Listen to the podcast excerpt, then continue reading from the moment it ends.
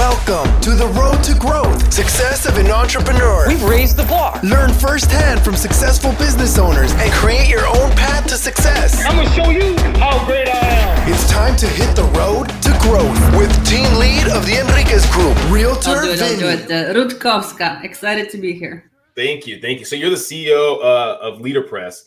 It's a, it's a great idea. I mean, basically, ten to fifteen hours is one of the plans you offer, or, or a couple of the plans where you can basically put together a book for an individual, and I guess get them a, a bestseller, like it's guaranteed. Yeah, that's it. Uh, all we need is an entrepreneur with a book idea, and we can help uh, turn that into a best-selling book in about 15 hours of your time, and we'll get it into bookstores, into brick and mortar stores because we have distribution with Simon and Schuster. That's one of the largest publishers in the U.S. Mm. And we can also get the books on bestseller list, either Amazon or Wall Street Journal or USA Today. You know, the campaign will depend on your goals, and uh, we can make that happen. Wow, that's impressive. Well, we'll, we'll dive uh, into that a little bit later, but more about you, I guess. So, I mean, you you first started. It sounds like for yourself, right? To to build your build your brand, uh, and then kind of veered into this avenue, correct? Correct. Yeah. So let's talk about a young Alinka. Who was a young Alinka? Was she a writer? Was she a entrepreneur? What was who was that? Who was that person? How young are we talking about? Huh? Well, talk talk young. I mean, sometimes people bring it all the way back to like teenagers. Some people bring it back to, to college. Some bring it back or university, I guess. Some bring it back later. So, I mean, when you just say younger, I mean, how would you describe a, a young a young you? I guess um, I could go as young as elementary school, where I Okay. now see that I had the entrepreneurial mindset. Yeah. Because I remember there was a school newspaper, there was only one, and I didn't like it very much. And so I thought, how about uh, we give them some, you know, we create some competition here and uh, create our own school newspaper. Oh, So I really liked the idea of writing the articles and then um, you know i was i was in, in elementary school. So the computers that you know computers just started you know coming in for general use. And i really enjoyed the typing experience the fonts the layout printing it out. Uh, my parents are university professors so they had you know all the equipment at home. I could print uh, a4 paper papers out. Then i could stitch it all together. I print like 50 or 100 copies and distribute it at school and get paid. That was my favorite part. But then, really quickly, I discovered that other kids would come to me and say, "Hey, can I write something for the paper?" And I was, I was like, "Well, yeah. I mean, that's less work for me." so they started writing articles and uh, other, you know, elements of newspaper, whatever goes into a newspaper, and uh, it was my little business at school. So that was, I mean, now I run a. Uh, a publishing house and it's pretty similar. I mean, I don't actually stitch the papers together, but it's editorial and it's entrepreneurial. So you could see that in me at a very young age. Okay, so elementary school. Wow. Mm. So why why did you dislike the current paper that they had at that time that made you say I need to do that? Was it a negativity there or a positivity on your end? I mean, where was that mindset coming from? You know, I thought, um, uh, why are they the only ones to distribute what they think? Like, I have my opinions. I don't agree with them. I want to, you know, show people what I think um, they should be focusing on or opening up their minds to. I think it was like ideological. What, what so how did your parents play a factor into the decision? Was it okay, I don't like what they're saying? Did they give you the idea or was it all you? They were very supportive. And my mom, especially, was very supportive. So she would help and say, oh, How about you create this section or that section? Uh, maybe a contest, maybe some jokes. I was like, I'm not good at jokes. Well, your friends could be. And uh, so, yeah, she encouraged it a lot. And uh, I think that's important to have that support system, whether you're at school or whether you're an entrepreneur. Well, okay, now you're you're in elementary school. How long did this keep going for? This business that you're building? I don't remember, uh, two, three years for sure. Okay, and then did you extend it when you got into like university, or what happened next after after that? Uh no, I didn't extend it. I always did some some type of jobs, but mostly like helping other kids with their schoolwork, that type Okay. of stuff. Okay. So it wasn't particularly entrepreneurial. It was one on one, but I always liked my independence and you know my own money. Even though my parents always supported me, I still wanted to say I'm going to do this because I want to, and I don't need to ask you, you know, for permission. But I was a good kid. I didn't use it for some weird purposes. I'd use it to go on vacation or go abroad and study a foreign language. Um, so I think it was a matter of independence. I have the freedom to do what I want to do. Now, now after schooling, kind of what happened next? You're you're making money helping kids with their work, your colleagues, and then did you go to university? What happened after that? I still continued that for a little bit, and then I had to stop because you know it wasn't feasible anymore. I focused a lot on my studies, and then uh, towards the end of uh, university, I found an internship at a multinational corporation abroad, which for, for me abroad was Italy, and uh, that was just so exhilarating to me because it was Royal Dutch Shell, and you know it's just a dream come true. I, that's everything I ever wanted to do, and um, I, I mean, I was in love with the idea, and I was in love with the experience at first as well. So uh, that wasn't particularly entrepreneurial; it was more, you know, businessy. That's that's what I studied to do. So uh, I was in the corporate world for a while. Was that your intentions, just to to make a living, or was it to go up the ranks, or what was your idea? to go up the ranks. I wanted to go up the ranks. I started um, as an intern, and uh, there were the, there were these fast track programs in various um, uh, corporations, and somebody advised that this is the best way to actually climb the corporate ladder. So I applied to these various programs, and I got accepted to Whirlpool. Um, and I was really excited about that. I had uh, like three different positions and you know, the aim of this program was to um, grow future leaders of the business. But after three years, I left. So you know, the plan didn't work. What? Why did you leave? Well, I left because you know they invested so much in me. Uh, I did several courses, periods abroad. Was just so much investment into uh, people in those in these programs. I left because after I did the program, they put me in um well, not too bad of a position. I was um, working directly with the vice president of operations, so a pretty big deal. But as this was coming to an end, I was looking to do something else, something that I enjoyed doing, and they just kept um, pushing me to go and interview internally for positions that I didn't want. Mm. And that kept on going for a while. I said, I don't want this position. And they would say, You go interview anyway. You don't know if you want it or not. and so that was going on for a while. And there was just um, such a big disconnect between my vision of, you know, what I could do and and the reality of, you know, this is your slot, this is your box, this is what you could potentially be responsible for and nothing else. At a certain point, I just uh, managed to leave and even got paid to leave. So that was uh, pretty neat at the time. Well, when you said you had an idea of what you wanted to do, do you recall what that idea was? Yeah, at the time, um, I was really into the uh, Six Sigma stuff. So, like um, improving processes. Uh, for example, you know, in factories where there's waste, how to improve those processes, but not necessarily in fact. I mean, it could be also in offices. Like, there's just so much waste in in, in these offices. I'm not going to go into details, but there's a lot you can improve and optimize. And they didn't want me to do that um, even though there was a position that was not being filled, they said, well, you know, we're not filling it right now, but I, I saw it was vacant.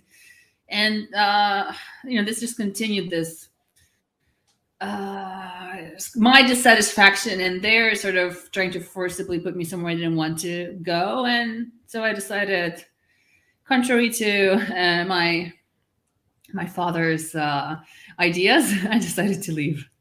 Do you think if they would have gave you that position at that company, you'd still be there today? I think so, probably. It would just happen later. Now, talking about that, your father basically was saying to probably stay with the company. What was that conversation like, and what was your kind of strong mindedness to say no? I need to do something else. well, the conversation was uh, he, he would say, You know how many people would kill for your job? that was what he was saying, and uh, I I knew he was true, but I told at one of those jobs job interviews that I didn't want to go to. I, I told my potential boss because he said, "So you know, why do you want this position?" I said, "I don't want this position." In fact, if I got it, I think a part of me would die every day.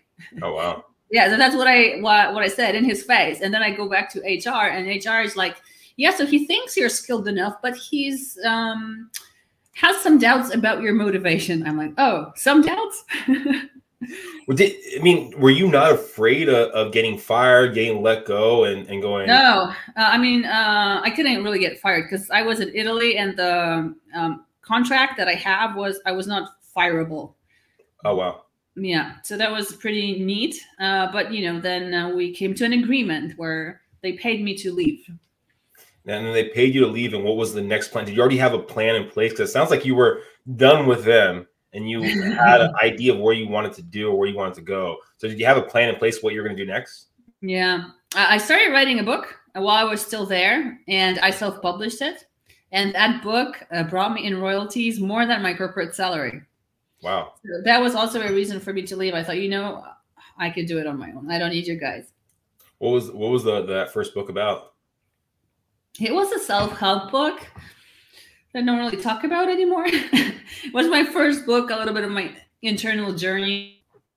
Uh, but it was uh, pretty well received. You know, uh, I had marketing background because I studied marketing and management, and you know, I, as an intern, I was in the marketing department. So, and also a little bit trial and error, I was able to market it pretty well. Uh, so I know now that it's naive to think you can live off of the royalties of one book for the rest of your life. But you know, at the beginning, it was it is so exciting, and you know, the revenue coming in was uh, motivation for me to to leave and um, try to figure did, things out on my own. Did you feel at that time when writing? Because I think a lot of people, I mean, maybe not to that degree, but they have an imposter syndrome right? Saying, "Oh, I don't know mm-hmm. enough about this, so why should I teach this, or why should I tell this?" Was there ever a thought, or uh, when I, you're writing that self help book, that well, maybe I don't have enough information about it, or did you feel really confident in it? I don't think I suffer from imposter syndrome. Probably the opposite. uh, I think I can sell myself pretty well. One of my one of my um, uh, supervisors told me that, and when I was still in Whirlpool, like you can really do good marketing of yourself is how, how he how he told me this in Italian, and this is my uh, my translation. I was like, I can market myself. Um, I like to learn, and by writing the book and exploring those topics, I was learning a lot. So that was uh, that gave me a lot of satisfaction. Uh, I'm just a lifelong learner. Anything I can learn that interests me uh, gives me a lot of satisfaction. So, mm, you know I referenced certain sources or you know inspiration. So i didn't feel like an imposter because i said you know this guy says so and so and my experience is this and that. And so i wasn't really inventing anything or pretending i knew any, anything i didn't. I just uh, you know explaining things how how i saw the world. When, when you talk about the idea that confidence in yourself and selling yourself do you do you know where that comes from or have you thought about that? Yeah I think at university they uh, molded us into pretty confident creatures. Because mm. uh, I went to the uh, top business school in Poland, and I remember the dean on the very first day. You know, you come in, you're pretty. I mean, uh, you don't really know what to expect. You're pretty green, and the dean says, "In this university, we don't."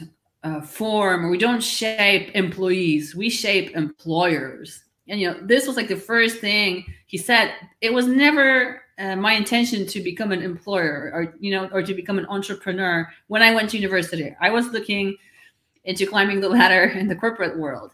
But but it just stuck with me you know like one of the first things you hear there were i don't know 500 or 1000 people in this huge huge room. Um, and those were the things they were saying you know they were really telling us how amazing we are uh, I don't know if that was part of you know their um, culture. Another phrase they would say was "we," as in the alum, you know, the students and alumni. have always ruled or ruling in this country, in this country. And I was like, okay. So they just keep feeding, they keep feeding us with these things. And uh, hearing that for five years, I sort of started believing what I mean, and, and, I guess it's similar to affirmations and and confidence. Do you have any children by chance? Yes, two. Two. How I mean, how do you weigh that out of building confidence in a in a young one, or even in your in your in your employees, like, uh, and also have them to to self realize and be okay with failing? Because I guess the more confident you are when you do fail, it's probably harder to kind of get back up. So how do you balance balance that out?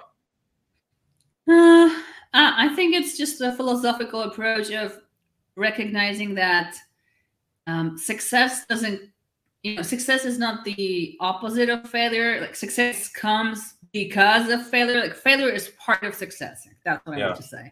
Okay, so uh, you know, just realizing that I uh, I go I I started horseback riding this year, so it's been like eight months, and I took part in a like a competition at home, and uh, it didn't go very well. so I was very disappointed, and uh, you know, for the first time, yeah, they saw me pretty disappointed, and they're like, "Oh wow, you're human!" Like I didn't know you're human because you seem like okay. uh, detached and like you know nothing can nothing can uh, you know, hurt you or but uh, you know it was a huge disappointment and then i had to sort of brainwash myself saying you know okay, so what am I going to learn from this? You know, those that won didn't learn anything. I, however, learned to next time do this, do that. And I can see my son um, playing a game on his iPad. He's six years old. Uh, actually, uh, I downloaded Prince of Persia because that was something I was playing like 30 years ago. And uh, when he, whenever he lost, like he was really really aggressive, you know, trying to throw things around, completely disappointed. And I was trying to explain to him, well, it's okay. So next time when you see this obstacle, think, you know, what can you do that didn't work? So I was, you know, trying to explain to him to learn from his little little failures. I don't know if if that sunk in because he was, you know, crazy screaming that he lost. But then the next time he tried, he won, so he was happy. And I think if you, you know, keep saying that after maybe the hundredth time, it will sink in and they will understand that failure is part of success. So have confidence and understand that failure allows you to get closer to success. Yes. What now? Going back to your your uh, your first book, what happened next? So you put your first book out there, you're getting the royalties you, are you just enjoying it, just sitting back? You know, I'm making good money, or is it you know I need to do another book? What was the plan at that point? I always I like to do stuff, um, entrepreneurial stuff, and so uh, at that time, I wanted to have kids, so I decided I'm gonna write a, a children's book, and then that turned into children's book series, picture book. Then I started marketing those books, going to book fairs. I got a deal with a Chinese publisher they um, bought licensing rights for the whole series, 15 books, translated that, published in China. I got a really great check for that.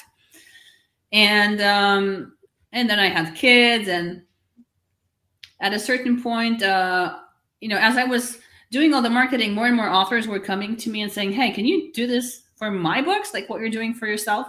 Oh, wow. And so I started, yeah, so I started developing some like services to help them like one on one, mostly like one on one. I was doing a lot for them and probably not charging a lot at the time. So like my first clients got a really great deal, like unheard of.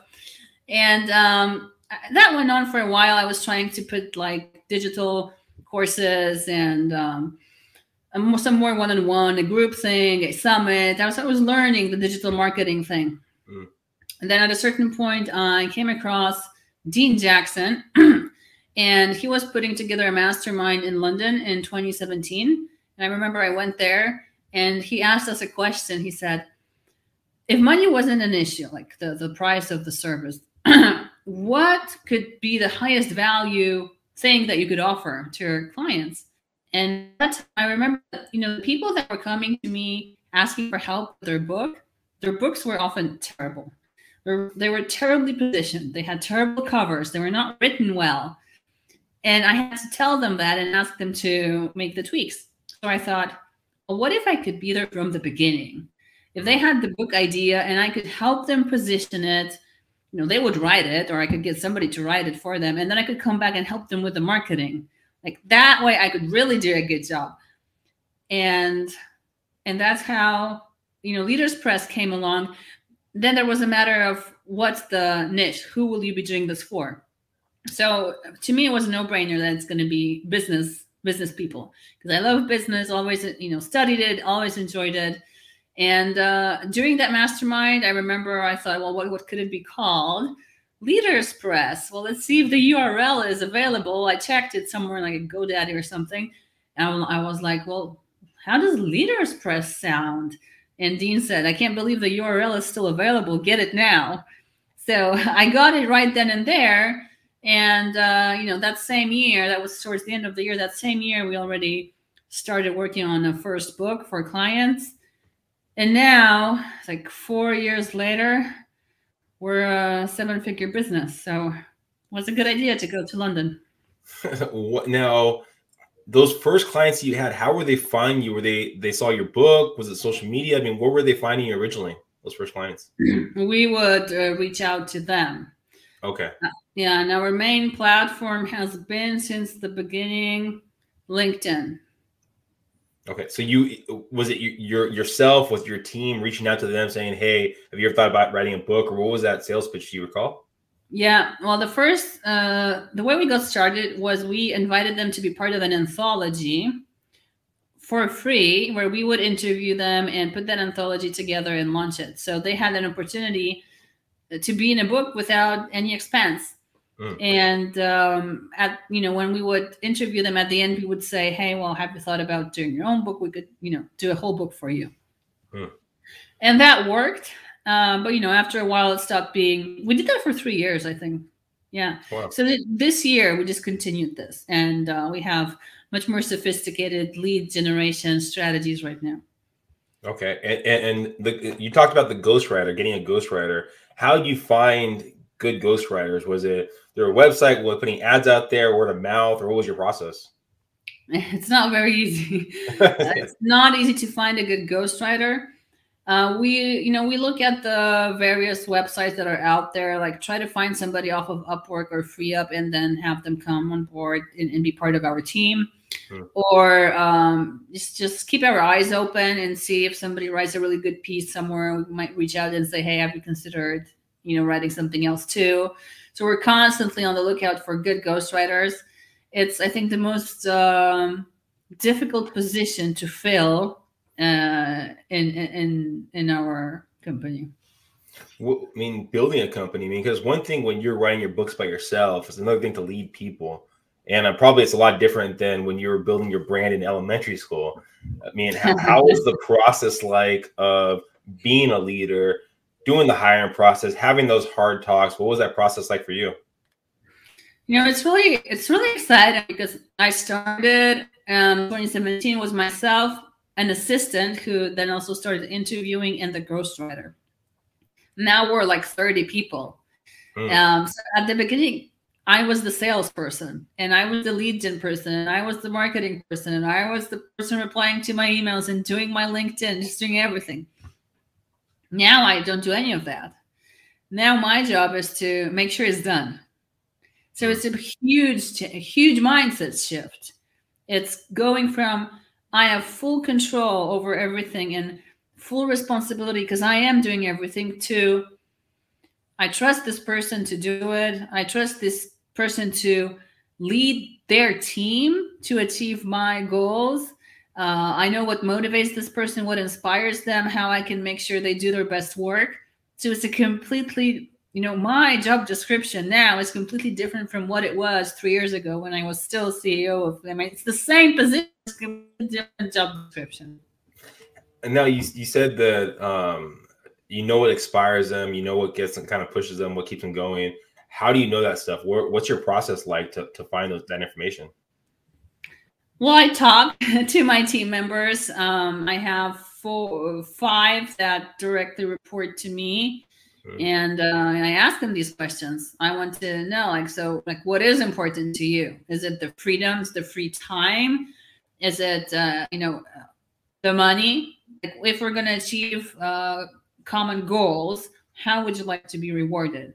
So I just, so I, I want to know these things from them. I think it's the communication is what really allows us to work well. And if we had people leave what I see, what I can, you know, it's usually just lack of communication. People who are not expressing what's important to them, or maybe expecting others to read their minds. Like, no, you have to, you have to speak up. You have to say what you need. You need more free time. Uh, you need time off. You need more money. You need more support. You need more training. You need to feel included. You know, you want to do daily uh, huddles. So when people speak up, and when we, I create an opportunity for them to speak up, then I know it's going to work out. So now for me, it's really it's leading the team. So really from becoming a one almost one woman show to uh you know much more of what a leader is was that was that process of getting that mindset together was that difficult did you have help in that or or did that kind of work through how did you get there uh, it was pretty organic because it happened from scratch. You know, I wasn't transported from being an intern to to this place here today. Yeah. Um, I think the things that really helped was being in uh, various masterminds and you know, groups of entrepreneurs who are more successful than I am, and to hear them speak and uh, share their thought process. Uh, that is I mean, for I think for I mean a, a lot of business owners, a lot of entrepreneurs, there, it's not always the positivity. Was there any kind of like heartache, headache, uh, adversity that you feel that you kind of really went through through the process? Yeah, there's usually something going on. Uh, at a very young stage, when we were still three people and we were ghostwriting our first books, our ghostwriter left, mm. and it was pretty you know, cold turkey, like I'm gone. And you know, that was that was not easy. So, you know, we really had to find somebody equally good because that person was really good, really fast, and also understand what happened. Why did that happen? How can we prevent that from happening? How can we understand if our team members will stick for the long term? Mm. So that was a big learning experience. Uh, you know, we of course managed to uh, find another person and, and, keep our clients happy stall for a while uh, but, but, you know it, it, was a big blow um, anytime a team member leaves is um, is difficult. So now we have uh, developed contingencies. So we know that if this person for any reason leaves we have backup. We have another person that can take over. So almost for any role uh, you know, it, it's possible to really quickly uh, divide that person's responsibilities between the team member you know for almost everybody not for everybody but um, you know unless the whole team decides to leave altogether uh, i think we're um, in a pretty good place. At that point in time when you lost that ghostwriter was there ever a moment where you go maybe i should go back to writing and, and take care of this file or take care of these files no, I'm. I was never that good oh, as, as a writer as as she was. So, like it was never. Um, it was never a consideration for me to actually do the writing because that's just not oh. my forte. I got you. Well, if we were talking at Lincoln, let's say in five years from now, I mean, where do you see yourself? Where do you see your business going? Oh, five years from now. um, you know, five years for now, from now, uh, I, I, wouldn't mind leading an eight-figure business. That would be pretty exciting. Um, you know, probably with a team that's um, I don't know two or three times larger than now. I don't think if lifestyle-wise uh, anything would change much. I am a pretty balanced person, and um, uh, I think I have good boundaries in, in my team and clients respect those. So I want to keep that balance in place. I think it's important. So I think I want to, you know, stay like have if we talk again in five years, you might see a similar background.